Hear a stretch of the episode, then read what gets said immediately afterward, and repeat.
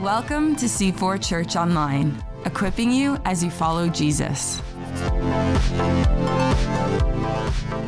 Well, we're so glad that you're joining us here today. I want to say hello to everyone up in uh, Port Perry and everyone in Bowmanville. I want to say hello to you also. It was the middle of the summer in July, and my son uttered words that brought great joy to my heart. He asked me who the original Santa Claus was, and since he was talking about Christmas and summer, I knew he was my offspring. And so he looked at me and he was very intent, and I got very excited when he asked me this question. So I went into this great historical lecture that there was a man named St. Nicholas, and he was 20 years old when he became a pastor, and he, he was known for strong preaching, and he was sympathetic and pa- compassionate, and he helped widows and orphans. And then at 30, he became a bishop, and he helped Christians during a terrible time of persecution. He helped a whole region deal with a famine, and he actually helped people not get into human trafficking, and he fought slavery. And so I painted this amazing picture to my son, and he was like, That's amazing. And he said, Then obviously, obviously there are other Santa Clauses since? I said, yes. He'd seen the Tim Allen films, so he knew it was a multi generational experience, which is fine. And then he stopped, and at six years old, he looked me deep in the face and he said, Well, you're a pastor. I said, I am. And he said, And you're sort of like a bishop. You oversee other pastors. I said, That's true. And he said, So the original guy was a pastor, and you're a pastor. Could you become Santa Claus? And I knew what he was trying to do. He said, See, this is good. You can help the poor and preach, and I can get every present I've ever wanted in my life.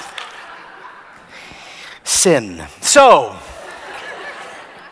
what he was trying to do in his brilliance at six was do a shortcut, a runaround to what he really wanted. And what I had to tell him was there is no shortcuts to the Lego he wants. And what I want to say today as we gather here is there is no shortcut to what God is asking every single one of us to become. Last week, if you were with us, we were crystal clear about our vision and what God has asked this church to become and is becoming.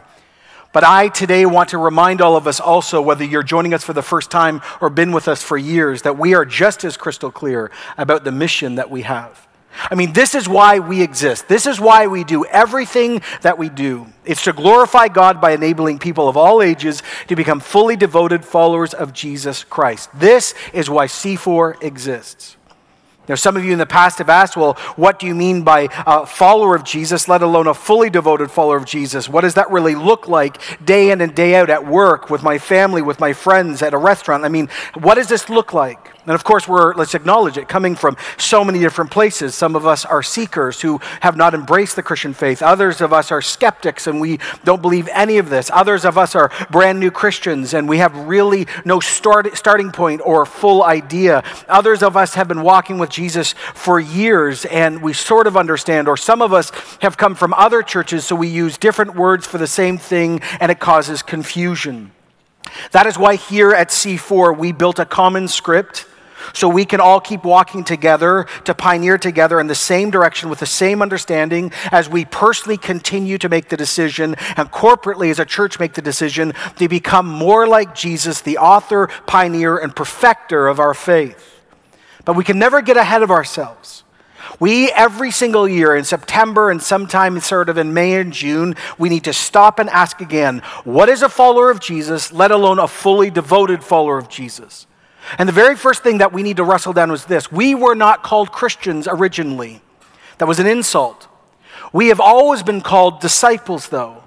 But disciple or discipleship has become a churchy word, but it's a profound ancient idea that even we who have done church for years don't fully comprehend the power of, especially in a Jewish context. That's why year after year I use this quotation from Ray Vander Laan. He said, like rabbis of his day, Jesus had disciples. The disciples' deepest desire was to follow their rabbi so closely they'd start to think like their rabbi and act like their rabbi. Like other rabbis of his day, Jesus had disciples who were devout followers, probably somewhere in their mid teens. Gifted students would always approach a rabbi and ask, May I follow you? In effect, saying, Do I have what it takes to be like you, my rabbi? Now, the rabbi in that moment would either accept the student and they would become a disciple, or he'd reject the uh, request and he'd send them to, to pursue a trade. But Jesus did something radical that we miss. Jesus broke this pattern when he chose his own disciples. As he asked his disciples to follow him, they now knew without a doubt at the beginning of the journey that their rabbi actually believed in them already. A disciple follows the rabbi everywhere, often without knowing or asking even where they were going. He rarely would leave a rabbi's side for the fear he would miss that profound teachable moment. And the disciples, let me say it again, the disciples' deepest desire was to follow their rabbi so closely they'd start to think like the rabbi and talk like the rabbi and act like the rabbi. Or as Ray Vander Laan said in another book, people were so obsessed by their rabbis and were so physically close to them, they wanted to be covered in the dust of their rabbi's feet. So, if we're actually going to do this for real, not play church, this isn't some cultural thing, but we are going to be disciples of Jesus, follow Jesus so closely, be like Jesus, be covered in Jesus' dust, to think like him, to act like him, then we have to keep asking this question. Where can I find Jesus, find out who he is, and how can I continue to be like him and hear from him and be transformed by, by him since he's in heaven? How do I get to him? And that led this whole church to this place that we've been before, where we asked this set of questions, rarely asked in church. Are there guaranteed places of encounter between everyday, ordinary people like us and Jesus? If I walk in certain environments, if I do certain practices, if I'm in certain places, will I always find Jesus? Is that even a right expectation? And the Bible says to us back, yes, it is. Though God is omnipresent in all time and space, everywhere, there are places, according to the Bible, where God always comes close and always is found. Now, I know many of us have heard this time and time again, but why we will continue to preach this exact sermon week in, year in, and year out is because it is critical to who we are as a church, what we're called to be as a church, and this is actually how we move to become genuine, fully devoted followers of Jesus. Without this, it will not happen. So, the first question we need to ask is where are these guaranteed places of encounter? And the first one is the actual gospel about Jesus himself. That's why Paul wrote this in Romans 1:16. I'm not ashamed of the gospel it has the power of God for salvation for anyone who believes, first for Jews, then non Jews. The word power in Greek is where we get our modern English word dynamite from. The gospel has sheer power, it, has, it is dynamic, it is the place where the Holy Spirit brings all of God the Father's election and calling and all of Jesus' work, past, present, future, ministry, life, death, resurrection, into a normal Christian, into a life to make them a Christian by the Spirit. The Holy Spirit is always above, below, and around, and at the giving of the gospel. No matter if someone says yes or no, Jesus is in the room. This week, I went to go visit a neighbor of mine who's dying, who I've known for years. He's at the end of his life, he has cancer, and I sat down with him in his living room. He is uh, probably in his mid 60s, has history of the church, an altar boy, hasn't been to church for years, has Christian memory and I said, Are you ready? And he said, Oh, yeah, I'm ready. And he started talking about plans. I said, No, no, not that ready. Are you ready to face God? And in that moment, I pulled out Ephesians chapter 2, verse 8. It is by grace that you are saved through faith, not of yourself. So no one gets to boast. And I explained the profound, beautiful truth of the grace of Jesus Christ. I talked about the thief on the cross and how it doesn't matter how good you are, there is no scale when you die. It takes a Savior to cover our sin. I talked about a mortgage payment he could never pay off, but Jesus had done it. And if he would just embrace Jesus, eternal life would be given to him. And in that moment, I looked him in the eye and I said to him, Have you ever heard this?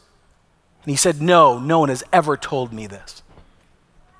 But let me tell you something whether he says yes or no to our loving Savior, Jesus was in that room when I gave that word. Jesus is there when the gospel is proclaimed because he's calling people home. The second place of guaranteed encounter is the Bible itself.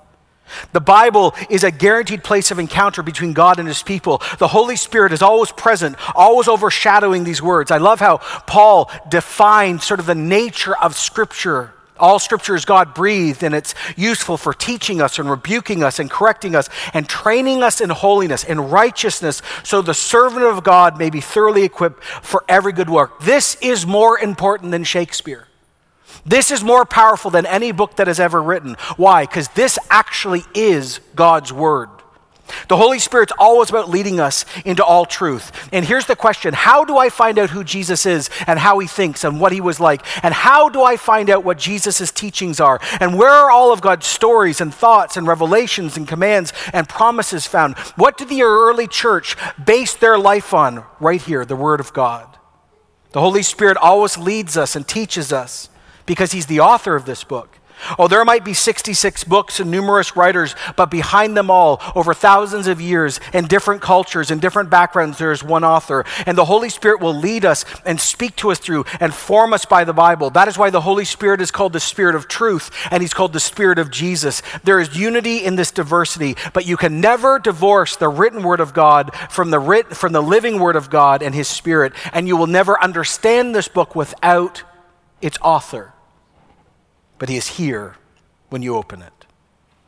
The third guaranteed place of encounter are spiritual disciplines. Some of you just tuned out. You're like, oh, here he goes again. Yes.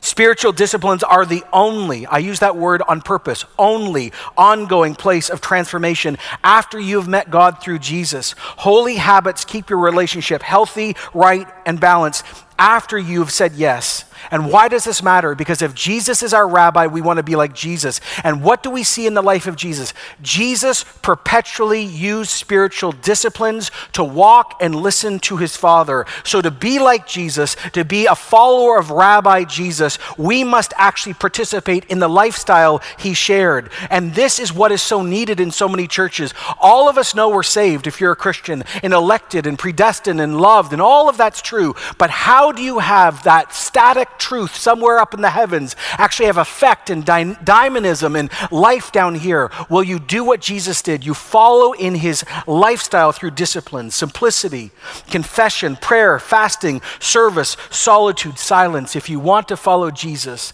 these are priority, not add ons that you choose. The fourth area of spiritual encounter is spiritual disciplines. Why?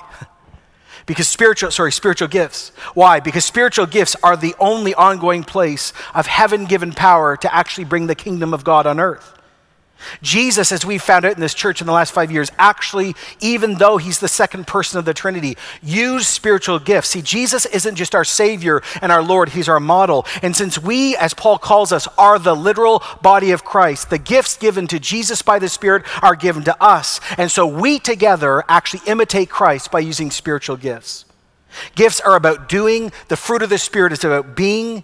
You, we will not have all 21 by ourselves but mutually together we'll have them all.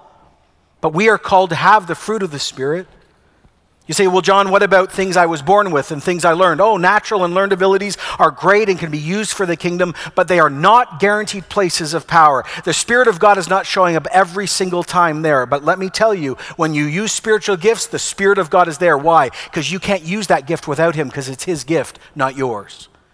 1 Corinthians 12 11, and the spiritual gifts are the work of the one and same Holy Spirit, and He has distributed them to each one just as He determines. He is the gas in the car. And every time we know and use our spiritual gifts, the Spirit of God is present. And when the Spirit of God is present, so is Jesus. What's another guaranteed place of encounter? It's what we're doing at this very moment. Gathered worship. When we sing, in tune or not, we enter right into God's holy presence with all the angels and all that have already died. We actually enter into the place. The Bible says that if you did not have the covering of Jesus, you would die because of God's holiness. Actually, we're in that presence right now. Do you know that? Remember, I've taught you that this has changed how many of us approach church. When I'm driving to church now, I actually say out loud, I am about to encounter the living Jesus. I'm about to now, at this moment, walk into the presence of God. I prepare myself differently. Did you prepare yourself today? Whether you feel it or not, see it or not, God is among us. Why? It says in Psalm 22 3, You are holy, God, and you inhabit the praises of your people. You literally are hosted in our singing. It says in James, When you draw near to God, he will draw near to you. Paul actually teaches us something so revolutionary. Every single Christian on earth, no matter your skin color, your gender, or your background, educational level, he declares that you are the literal temple of God that has replaced the temple that used to exist in Jerusalem. The Spirit of God lives in you. And so when the temple gathers, the Spirit is present. What did Jesus say? Where two or three gather in my name, I am with them. That's not metaphor, that's truth. Another guaranteed place of encountering God is the act of communion. Now, do we believe Jesus is in the bread or the wine or the, the juice? No. But we do not believe in this church, it's just some memorial alone. Maybe you come from a tradition where it's called breaking of bread or communion or the Lord's Supper or the Lord's table or Eucharist. It is a place of remembrance. We proclaim Jesus' death until he comes, absolutely. But it's not just remembrance. It's not just a time where we confess our sins. Think about the word communion. Communion means what it means to commune with who? With each other and Jesus. When we take communion together, we are declaring it is not good that we are alone. It is not good that we are alone ever. And this meal actually reminds us we're made for relationship. And when we take communion, Jesus is hosting the meal. It's here that we declare and experience and know God's grace grace and peace through Jesus and the Spirit of God. The juice and the bread don't turn into anything, they're not Jesus. They're symbols that focus our attention. But let me reassure you every time we do come forward communion in this church, Jesus is at that table. Every time we do past communion in this church, Jesus is walking up and down those aisles, meeting us, talking to us, and reminding us his mercies are new every morning and he's stronger than the darkness we committed the week before. It's got to be more than just something. The next guaranteed place of encounter is water baptism. Oh, do we believe you get the Holy Spirit when you're water baptized? You get saved by baptism? No, we, we reject that. But do we believe Jesus by the Holy Spirit is close every time someone goes public with their faith? Oh, you bet you. Because what is baptism? Baptism is declaring an already yes, an inward work, and you're saying it outward. It's the vows and the wedding ring during a wedding ceremony. And trust me, the groom is always present when someone's about to take vows and put on wedding rings. That's why in Matthew 28 we see the summary of everything I'm saying. Therefore, go and make disciples, not Christians, not converts, disciples of all nations, not just one people group. You baptize them in the name of God the Father, the Son, and the Holy Spirit, and you teach them to obey everything I've commanded you. See, that's that rabbi thing. Oh, and surely I am with you always, what? To the very end of the age. Jesus is accessible now. The last guaranteed place of encounter is suffering for the sake of the gospel. Some of us go, well, John, like, I see people suffering around the world even this week. I don't know if you've read in China, a huge new persecution has broken out through the government. And that doesn't really happen here yet. How do I relate to this? Well, let me bring something home that's common to every Christian on earth. Every single one of us is born with evil desires. And every single one of us, in our heart of hearts, loves to do things God has said no to. Every one of us, biologically, relationally, uh, emotionally, however you work it out, we are led and desire things that God calls sin. And every single time we make the decision to crucify our desires and say yes to the Lordship of Jesus and no to what we want, in that moment we are suffering for Jesus. And in that moment, Jesus will meet us. Some of you have never encountered the risen Jesus closely because you never say no to sin. Suffering starts internally. Suffering is the average Christian life. But not only that, it's when we're attacked or marginalized for our walk, our belief in a culture that disagrees. This is why Peter wrote this in 1 Peter 2:21, "To this you were called because Christ suffered for you, leaving all of us, you an example that you should follow in his steps." Let me say this again. In our church culture that is awash with health and wealth and name and claim, Peter says this, suffering is actually a result of walking a normal Christian life. That's why Paul said in Philippians 3:10, I want to know Jesus. I want to know the power of his resurrection. Oh, and I want to participate in his sufferings, becoming like Jesus in his death, and so somehow attaining the resurrection from the dead. Personal de- denial and public struggle is where we encounter Christ. The gospel, scripture, spiritual disciplines, spiritual gifts, worship, communion, baptism, suffering for Jesus. You, salvation's never earned by all of this? They strengthen, though, they give space for the Holy Spirit to encourage us and rebuke us. There, the Holy Spirit takes us to Jesus, and Jesus takes us to the Father. This is how we choose to walk in the dust of Jesus and to be like Jesus. But the role of personal holiness and character are critical. The power in the person that meets you when you walk into one of these environments can be grieved. Ephesians 4:30 Don't grieve the Holy Spirit of God with whom you've been sealed for the day of redemption. Don't live in a way that contradicts what you already are and what you will be forever. Don't push down or attack or ignore Jesus' spirit within you. When we grieve the Holy Spirit, the gifts don't disappear, they just dim. When we grieve the Holy Spirit, the spiritual practices actually don't stop introducing us and providing the environment, but they become powerless. In other words, don't grieve the one you want to go meet because the one you want to go meet in that place will be grieved if you live in a way that actually contradicts the one you want to know. Now, now we understand that a disciple is deeper and wider than a cultural agreement. Discipleship is deeper than we're just going to do this or I'm going to come in church and say, no, no, no. Discipleship is all in. And now we know where to find the person and who we're following. So now let me just turn for a moment and for all of us at this moment across our church, let me remind you or maybe introduce you for the first time to what discipleship actually looks like here at C4. Let's once again hear the language we use so we can move forward together, one understanding, one common script to become more devoted followers of Jesus, but not just the common language.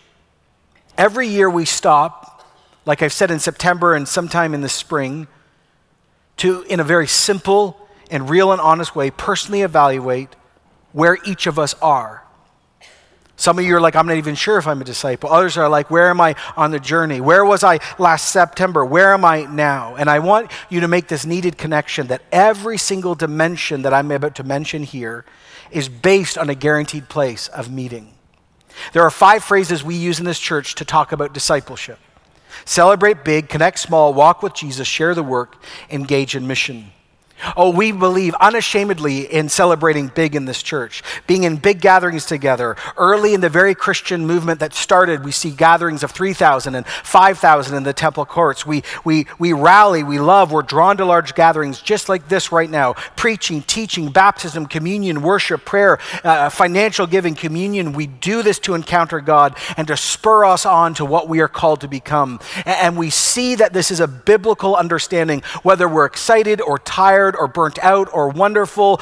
We are called to celebrate the goodness of our God and we cling to his promises. And why do we do this? Just because it's the thing to do? No. Jesus is always among us when we gather. This is a guaranteed place of meeting. But we don't just believe in gathering and celebrating big. We also, with the same intensity and the same excitement, believe in connecting small. In Acts 2:46 it says they broke bread in their homes too.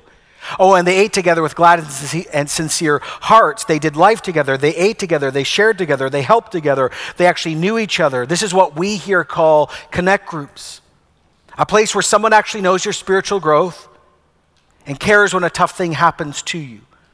Connecting small is about building authentic relationships, unpacking your walk with Jesus. How did you understand the sermon? How did it affect you? It's praying and eating and learning and having fun together and supporting and caring. This is critical no matter the size of church. Oh, and why do we do it? Because Jesus did it. We, we miss this all the time. Jesus hung around with 12 people for three years. He was as committed to large gatherings as he was small. Why? Because actually he understood he was in both. The third one is personally walking with Jesus.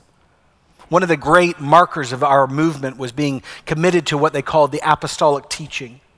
Now, C4, we as a church can provide connect groups and teaching and worship and serving opportunities, local, global, but we cannot force you to spend time with Jesus. I, I am not like a John Thompson at, good morning, have you spent time with Jesus? Like, it doesn't work that way. We all have to take personal responsibility for our own walk, walk with Jesus. We believe spiritual disciplines like personally reading scripture, praying, biblical meditation, solitude, silence are critical for you and for us. Why? Because this is exactly what Jesus did with his own dad. Jesus actually had this rhythm of being alone and spending time. When you regularly walk with Jesus, it's not always fire from heaven. It's not like you go into a devotional time and you're like, oh my goodness, there's Gabriel and there's shofars and there's no. Most times it's not exciting and it's a little boring at points, but here's the point. As you prioritize time with Jesus in His Word, praying, being honest with Him, over time, you will become a different person. And you cannot give what you do not have. We want to encourage all of us to walk deeply with Jesus personally. And why? Because Jesus did this with the Father. And if Jesus is our rabbi and we want to be covered in his dust, if he did it, we need to do it too. Share the work. We, we believe that God has uniquely given every one of us, if you're a Christian, a spiritual gift, at least one to serve his kingdom. And of course, that's the only ongoing guaranteed place to serve from. And why does this matter? Because when you serve out of your spiritual gifts and not just your learned abilities or natural abilities, you'll see more power behind your actions because the Spirit is doing something you can't do by yourself. Burnout rates will drop because actually you're doing something with a well that is deeper than you. And you also will begin to see how the church is made to function. You'll start avoiding comparisons like, well, you need to be like me or I need to be like you. He says, no, that's not how I've designed this. It's not independence or dependence dependence, it's interdependence. Oh, and why do we do this? Because Jesus used spiritual gifts. Hmm. And if we want to follow him and be effective like him, we have to use the same gas he had, the same power source he was plugged into. The last one we use is engage in mission. One of the great definitions of the early church was marked by generosity. The early church was generous to friends and enemies generous by telling the good news of Jesus in their workplaces and in their homes and to religious people and, non religious people. But not just that, they were generous with their money.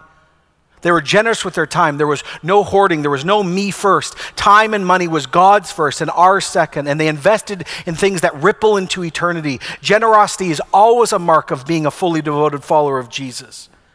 And beyond giving locally, we see they gave globally. And that's why here too, we actually have designed these things called local and global partnerships that are involved in long term life change. So we actually can be involved in those things situationally and strategically. And in Acts 2.47, it, it amazingly says that the church enjoyed favor with all the people, not just Christians, everyone. Why? Because they were profoundly generous. Giving money, giving time, sharing the good news, partnering with people who don't look like you, don't act like you, don't eat the same food that you do, locally and globally, that has marked us since the beginning. There's some of you, as I've just finished this, feel incredibly tired. You're like, oh, another to do list, I'll put it in. No. This isn't a to do list where it's sort of linear thing. I go check, check, check, check, fully devoted, bing, I'm in. No. This is a continuum and the reason why we've designed this is because actually this is meant to be used across a lifetime. And I'm going to preach on this more next week, but remember this the starting point for this is love, not duty. What did we hear 30, 30 minutes ago? Jesus chose us. We didn't choose him, choose him. He loves us. And because God through Jesus has loved us and we have profoundly encountered the love of Jesus, we want to be where he is and hang out more with him. Why? Because he is so good. Why would we not want to do that? Now, we were trying to work really hard. How do we do this for a, a, large church with people, all these different backgrounds? And so we came up with this little icon, this little idea that you could have in your mind immediately. You could draw in a napkin in 15 seconds. If you could put it up, I'd like you to take a look at this. And ushers, if you get ready, please, that'd be helpful. This is a way to do a self assessment in seconds and talk about discipleship. Now, what we're going to do at this moment is we're going to be passing out this book. And every one of us is going to get this no matter where you're meeting us today. If you're online, by the way, you can download the app and this will be here. If you can just start passing it out, please. And what you're going to see in this booklet is a few things. Number one, in this book, the, very, the second page has the promises that were actually talked about last week. And you can keep these and you can pray through these uh, as a community. But then on the next two pages, which is going to be critical for us today, and we're going to do actually a homework moment right here, right now. You're getting pens. We're all ready, okay? So in this moment, we're going to have you do a self assessment of where you think you genuinely are. By the way, don't lie. God knows everything. Okay? It's anonymous, but what you're going to do is you're going to do an evaluation in the next few minutes of where you really are in your journey with Jesus. And while they're being passed out, let me just say a few things, and it's critical. Number one, the self assessment has a middle circle, which is you. Don't get too you know, excited about that. You're not really the center, but you're here for this, okay? Now, along there are five, I think, different uh, lines that go out. They're each dimension. And what we want you to do is mark how you best think you're doing. The more active you are in a discipleship dimension, so the better you're doing, the farther away you should be from the center. The less active you are in a discipleship dimension, the closer to the center you should mark the circle. So you're at the center in this evaluation. The better you're doing, the farther you go out. Uh, the, the, if you're struggling or not doing well, the closer you get in. Now, it's important that you do this, and we're going to take some time to do this. And then when you've done your own evaluation, then right beside it, you'll see it right on the page next to it, it says, This year I'm committing to be more fully devoted to Jesus by focusing on these two dimensions. So evaluate yourself for a moment and then choose the top two places you would like to grow in this year. And then I'm going to give you some more instructions, and we're going to pray over it. So just go ahead and do that. Take a moment and evaluate where you really are.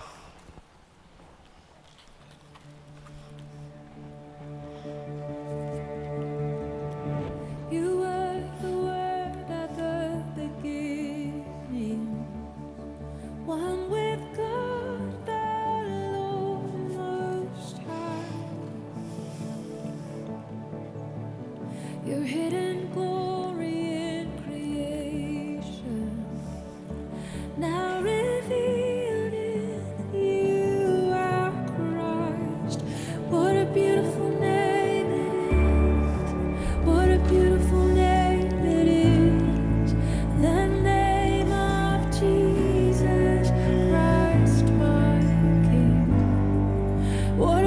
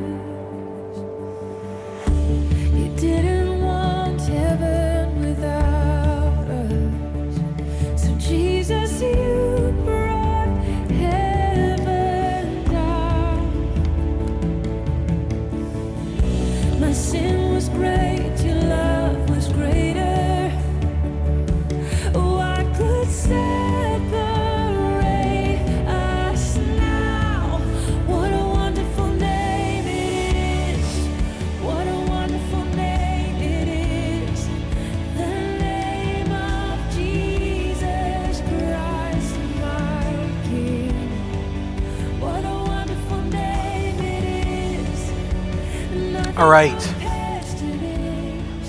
So, one other thing we'd like you to do is if you look under my self assessment, uh, number one, if you'd like us to follow up with you, you can put your name and email down there and we'll do this. But here's what we're going to do. This is so important for us.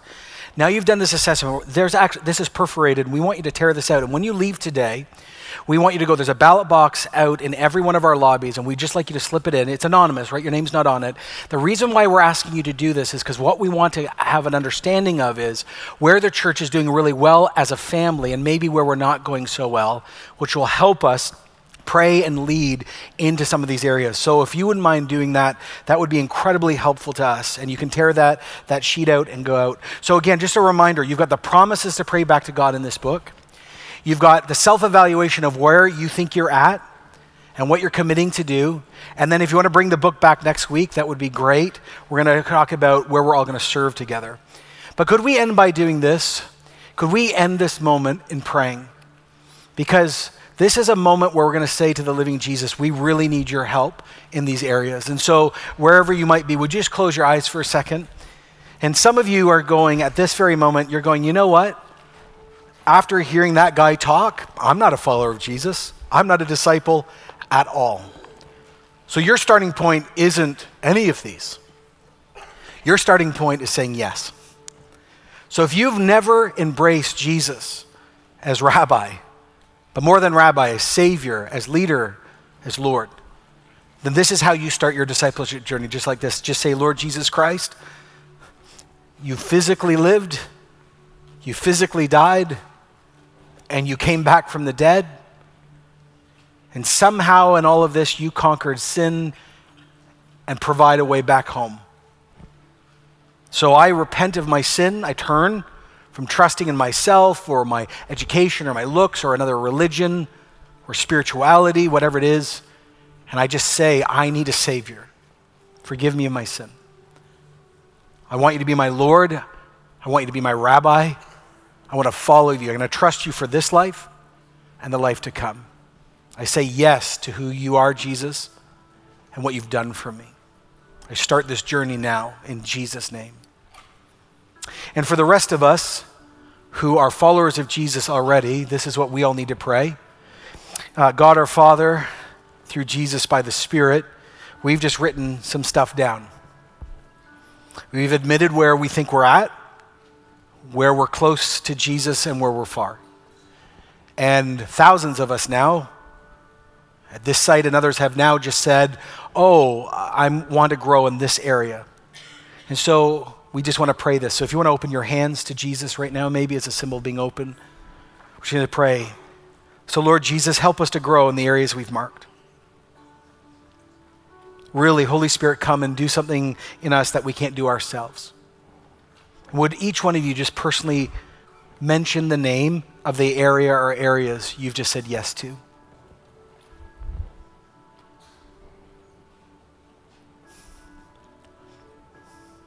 So meet us in these areas, Lord.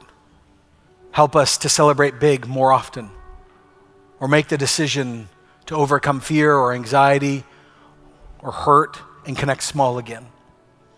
Help us, Lord Jesus, at this holy moment to begin to seriously walk with you personally or, or, or engage in mission or share the work. Wherever we've said yes, do this. And here's why we pray this because we know that the more time we spend with Jesus and around Jesus in His Spirit, the more we'll be like Jesus. The more Jesus is around us, the more this church will look like Jesus. The more this church looks like Jesus, the more the world will see Jesus. The more the world sees Jesus, the greater the renewal, revival, and awakening in our area. Come, Holy Spirit, meet us in our rhythms and do this thing among us. All glory be to God the Father who called us Jesus, the Son, who lives for us, died for us, rose for us, prays for us, and the Holy Spirit, who gives us the ability to be like Jesus and guarantees us resurrection and hope. Amen, amen, amen. Thanks for joining us. To connect to the ministries of C4, visit c4church.com.